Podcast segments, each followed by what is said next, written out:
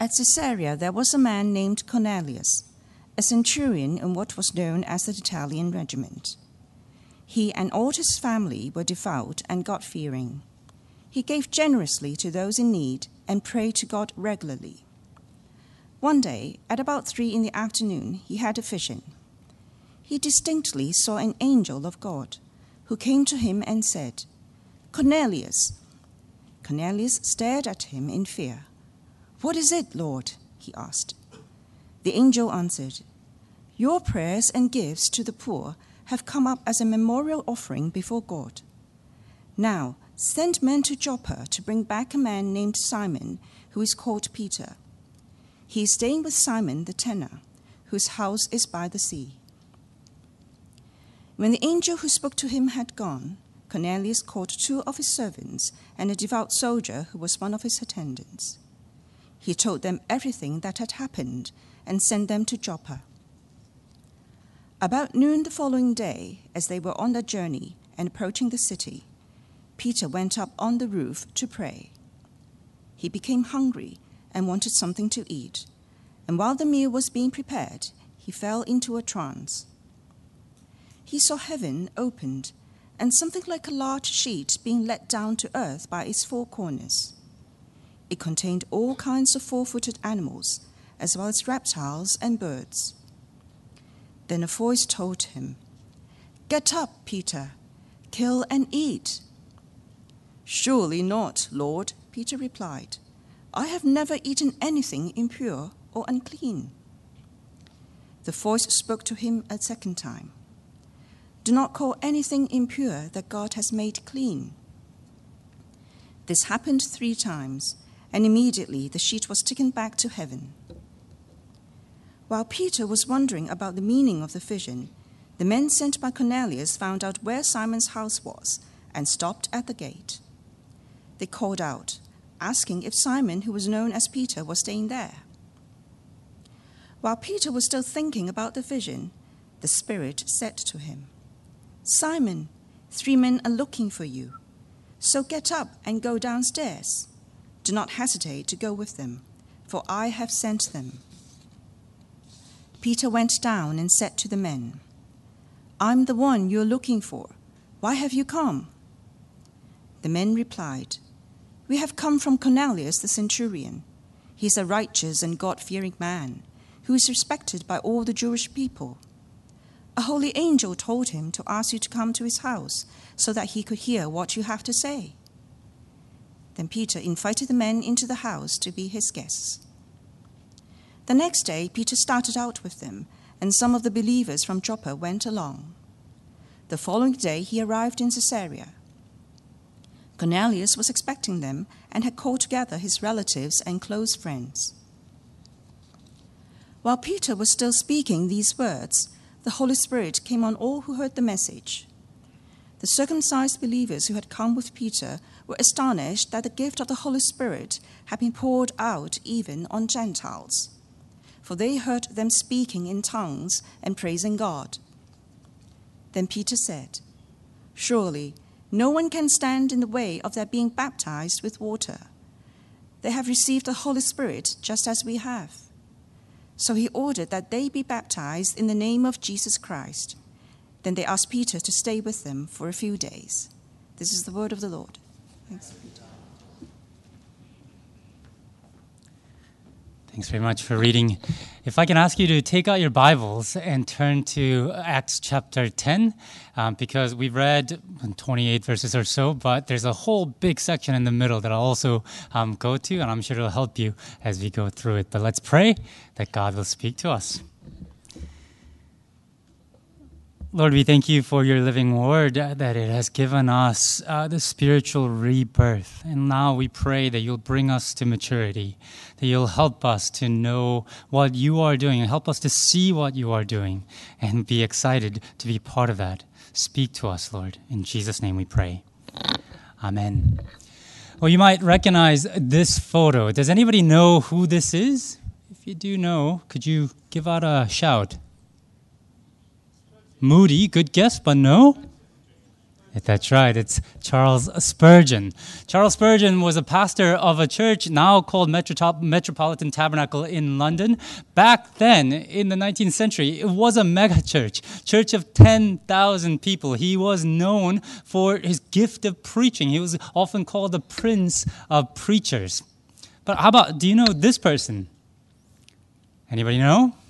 His name, name is written there Thomas L. Johnson. He was a man born into slavery in Virginia in a tobacco plantation. He was freed, and then he went to London to train at the College of Preachers that Spurgeon ran to become a missionary in Africa. But did you know that Johnson became Spurgeon's one of closest friends? They were so close that when Spurgeon died, when he took his last breath, uh, um, Johnson was right uh, there with him this man who learned to read only after being freed, a black man in a world that was prejudiced against him. But when he came to London, uh, he recalls in this book meeting Spurgeon, and this is what he writes about that meeting. Thank God that there is a large class of Christians who really have had two birthdays, or as a writer has put it, who have the degree of BA, of being born again. Mr. Spurgeon was of this class, a man of refined philanthropic life. He discerned with Peter, who said, Of the truth I perceive that God is no respecter of persons. And with Paul, he knew that God hath made of one blood of all nations of men to dwell on all the face of the earth. I don't know if you picked it up, but Acts chapter 10 is about this how God has made all of us, regardless of where you are from. God has made the entire family of, of, of God all around the world one in Christ Jesus.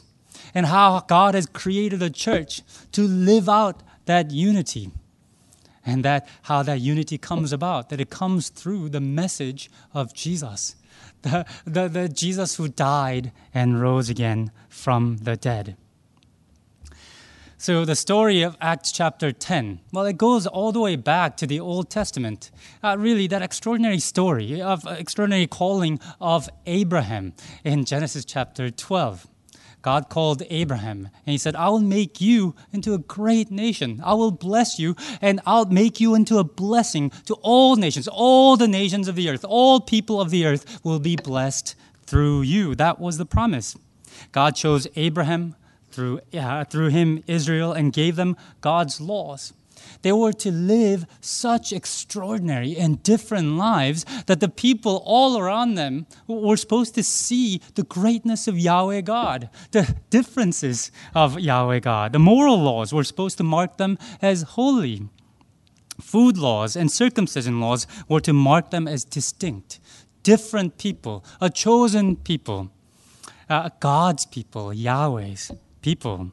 The tragedy was, as John Stott writes in his commentary on Acts, that Israel twisted the doctrine of election into one of favoritism, became filled with racial pride and hatred, despised Gentiles as dogs, and developed a tradition of keeping them apart.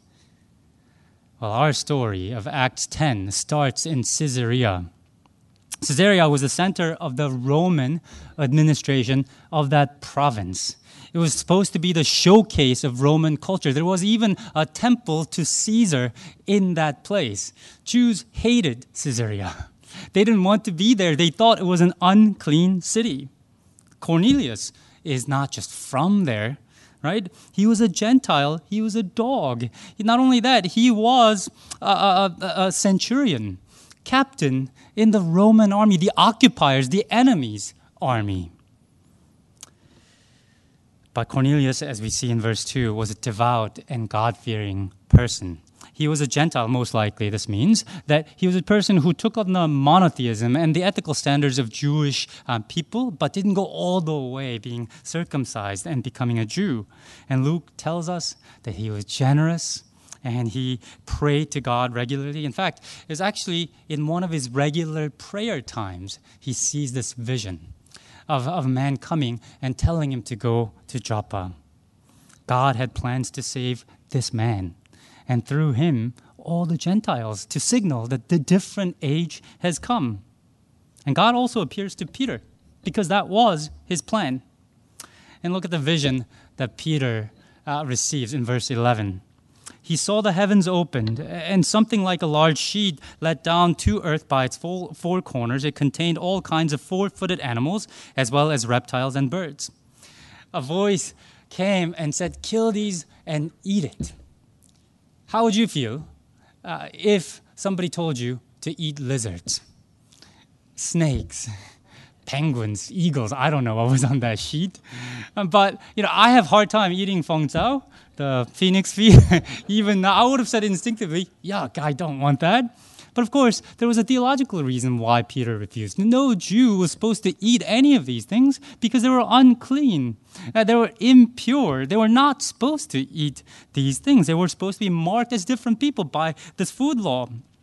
But when Peter refuses, the voice calls out to him Do not call anything impure what God has made clean. And this happens three times the vision, the refusal, and the voice.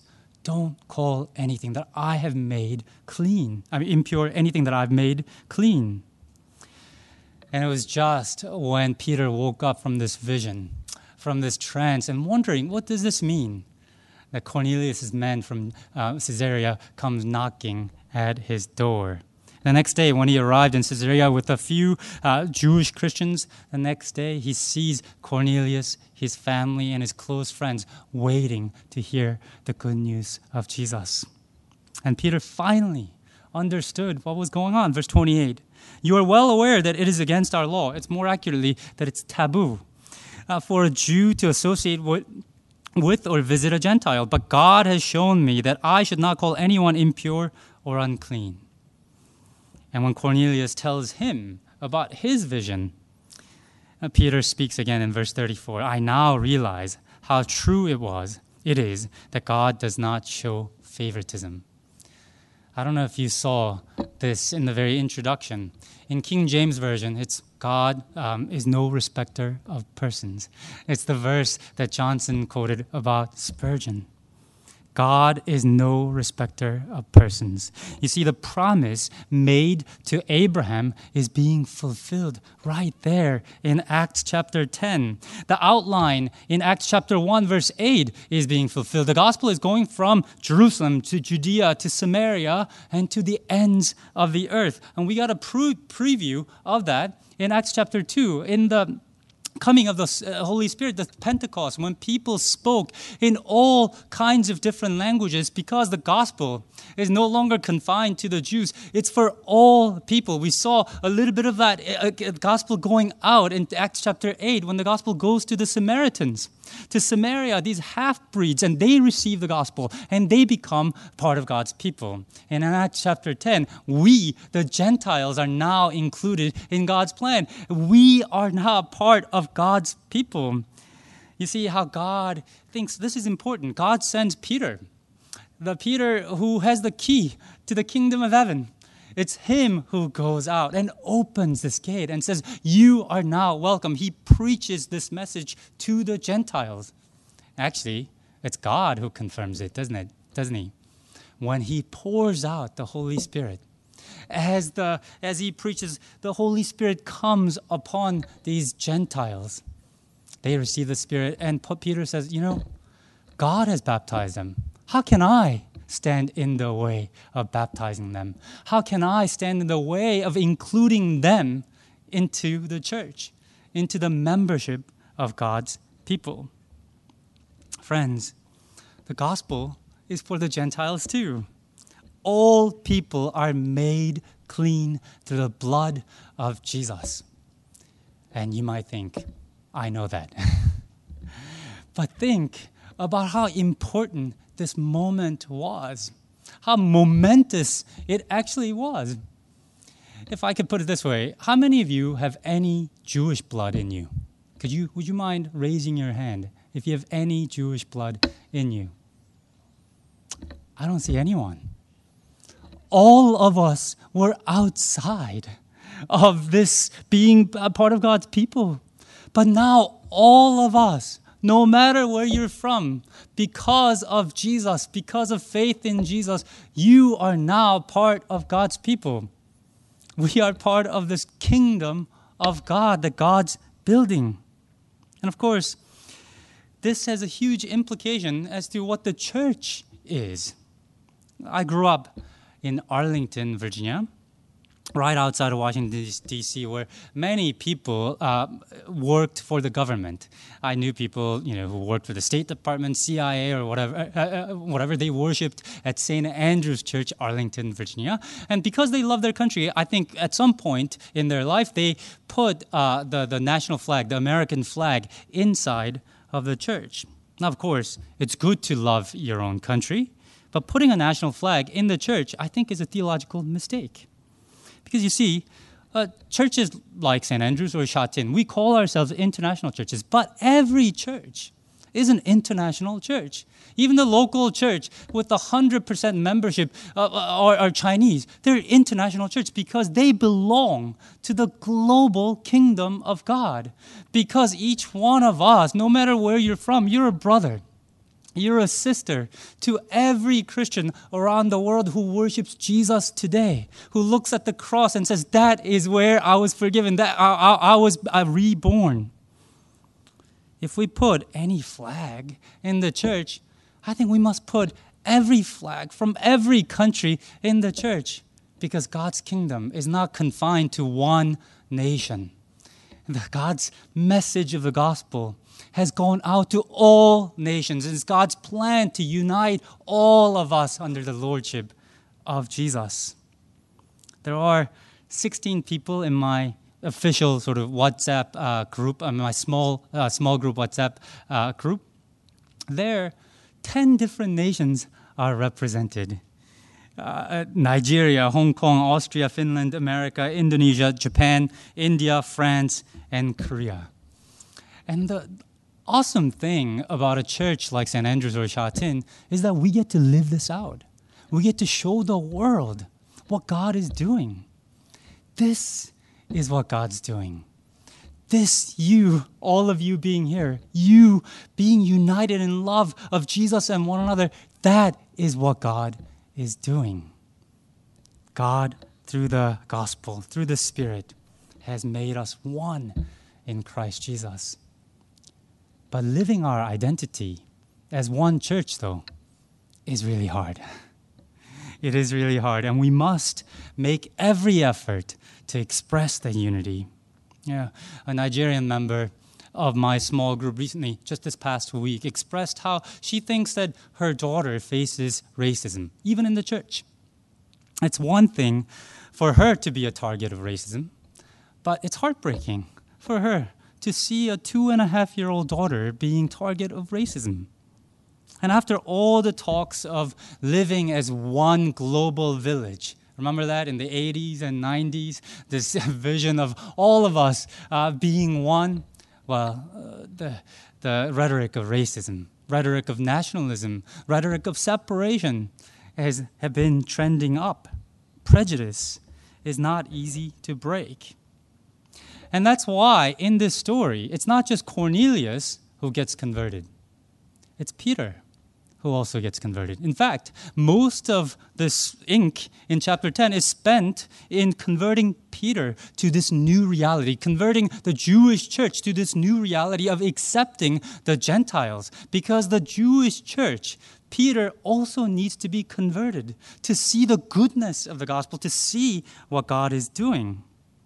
And that's repeated again and again. I, I, I, told you I have a two and a half year old, old daughter, and, and, and she went to kindergarten about a month ago for the first time. Unfortunately, I think it was her second day, she peed on her pants. And so the next day, I really didn't want her to go through that again. So, you know, when she woke up on that day, you know, I thought, oh, you know, uh, Corey, if you really want to go, go to the bathroom, tell your teacher, tell your Losi, it's okay, it's okay. And as I'm walking her towards the uh, kindergarten, I tell her again. And just as I'm about to drop her off, I tell her again, don't, you know, tell your teacher, let's see if you want to go um, to the bathroom. We repeat things that we really want people to get. And what we see here is repeated is how the church, how the Peter needs, how Peter needs to be converted into this reality. God repeats things to Peter. When the vision comes down and the voice says, Eat this, what does Peter do? He says, No, to God, three times. And God repeats to him, verse 15, Do not call anything impure that God has made clean. And this same vision, the vision what we read of what we read, this uh, sheet coming down, you'll hear it one more time again next week in chapter 11 because it's recalled one more time as Peter goes to the Jerusalem church and defends his action. He tells the same story again. You see, Jerusalem church needs to be converted. We, the listeners, need to be converted. Because the church, um, verse 45, uh, God in oh, and and it, if we look at verse 45, who's there? It's not just Peter who's there at this point.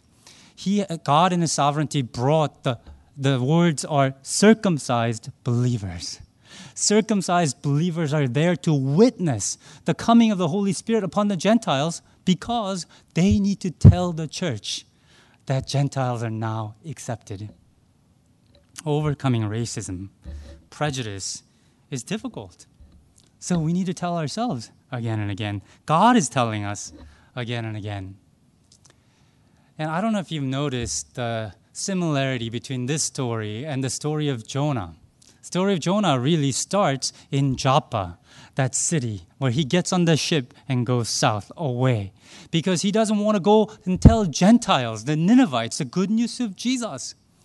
And you know, story of Jonah is not really a story of conversion of the Ninevites. Ninevites convert quickly. Who needs to be converted? It's Jonah. And for that reason, God sends the storm. For that reason, God sends the fish and God sends the, uh, the, the, the, the, tree and the hot wind that takes away and, and His word to tell Jonah that the gospel is for all people.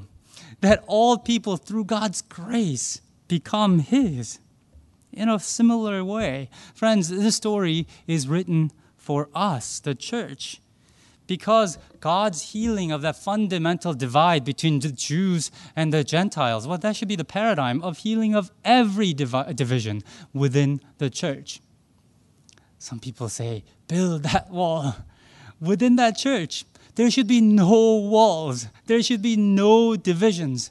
There should be unity in Christ Jesus. There's no room for anti Semitism, racism, classism, caste system, chauvinism, discrimination against Filipinos, mainland Chinese, Nepalese. God is no respecter of persons, and we should not be either.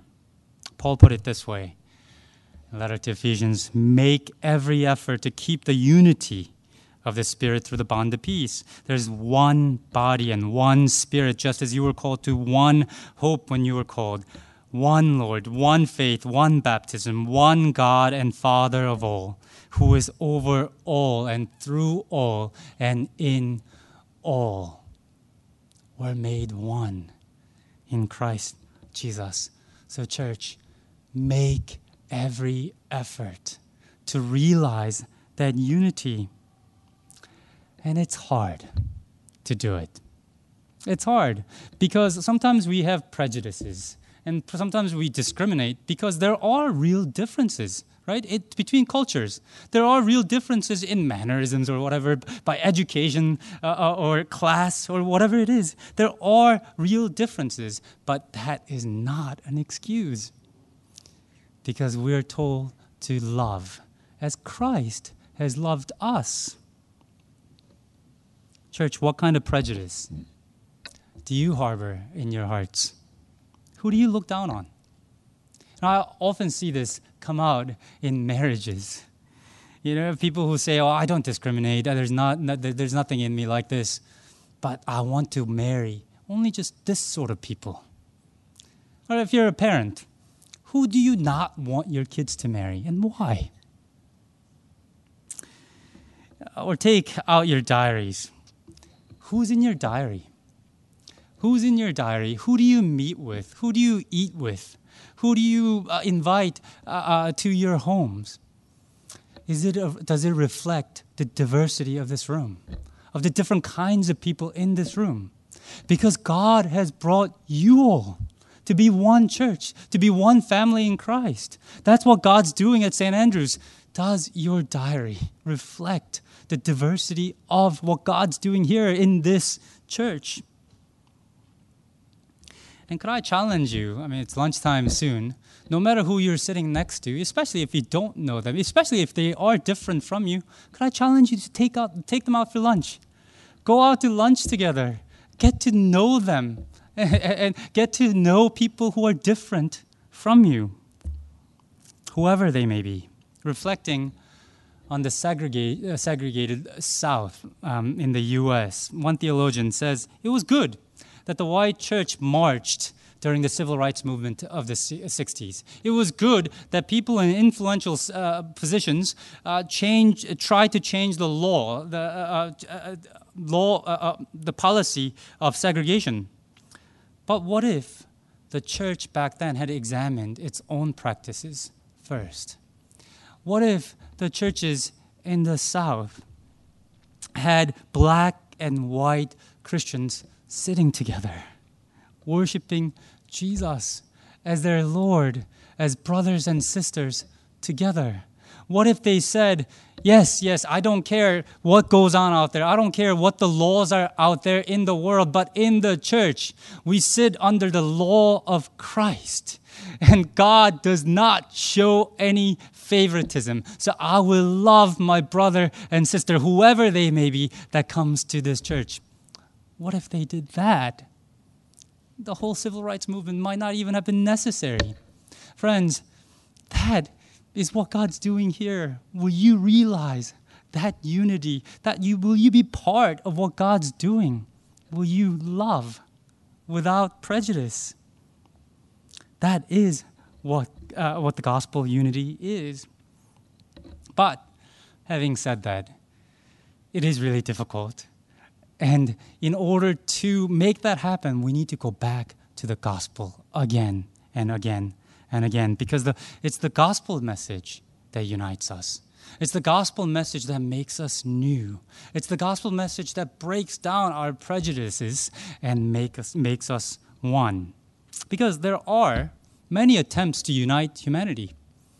Most of them take the form of Pax Romana, the Roman peace. Romans went around the world conquering villages, burning them, squashing dissent, and when there was silence, they called it peace. That's not the gospel. That is not the way of Jesus. Well, what unites us? Well, look what Peter preaches, what he says in verses 34 and on. What does he say? He talks about Jesus, how God sent his son, how he went around filled with the Spirit doing miracles, how that God, Son of God, died on the cross. Verse 39. And how God raised him. Uh, um, and how he commanded his believers to preach this message the message of Jesus crucified to bring salvation to all people, bring unity uh, to all people. And one day he will come to judge the world. Verse 43 But whoever believes in him receives forgiveness of sins through his name.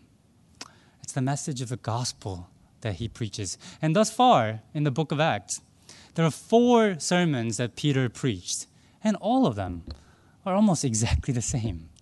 It's not that Peter only had one message to preach. It's not that Luke is lazy and he's just copy pasting um, in Book of Acts. They're making a theological point. It's this message that saves. It's this message to the Jews, to the Samaritans, and to the Gentiles. It's the same message that unites us as one in Christ Jesus. It's the death and the resurrection that unites us. It's that message that brings us salvation and forgiveness of sins. It's that message, as that message of Jesus goes out, that we are born again, that we receive that, that BA. And it's that message that makes us a new kind of human being, a new species of human being. In, in Acts 11, if you look across 1126, you'll see how those who believed in Jesus in Antioch, well, they become uh, th- these people who believe in Jesus and they defy categorization. They're not called Greeks, they're not called Jews, they're something different. For the first time, they're called Christians. Christians. Christians. That's what we are as well. We are a one united humanity well, by God sending His Son, forgiving us of our prejudices and of our sins, when we were unworthy, undeserving, when God sent His uh, Son to die for us and He breathed His new Spirit in us and make us, uh, made us reborn, born again, we become, uh, we become Christians. Friends, if you trust in Jesus, that is your primary identity. Whether you're British, you don't stop being British or Aussie or Pakistani or whatever, Korean. But we say these things are much, much less important than being Christian. Because being a Christian is my primary and the most important identity. Paul says in Philippians, I consider everything rubbish compared to the surpassing knowledge of knowing Jesus as, as, as Christ, my Lord. That's who we are. Church, we are Christians. You're all made clean through the blood of Jesus. So, will you love one another? No matter who they are, next sitting next to you, no matter who they are, will you welcome them as brother and sister in Christ? Will you eat with them? Will you invite them to your home? Will you spend and invest your life uh, w- uh, with them? Will you love those who are different from you without prejudice? Will you look to the cross and say, That's where my prejudice died? Will you look to the empty cross and say, I was born again? Let's pray.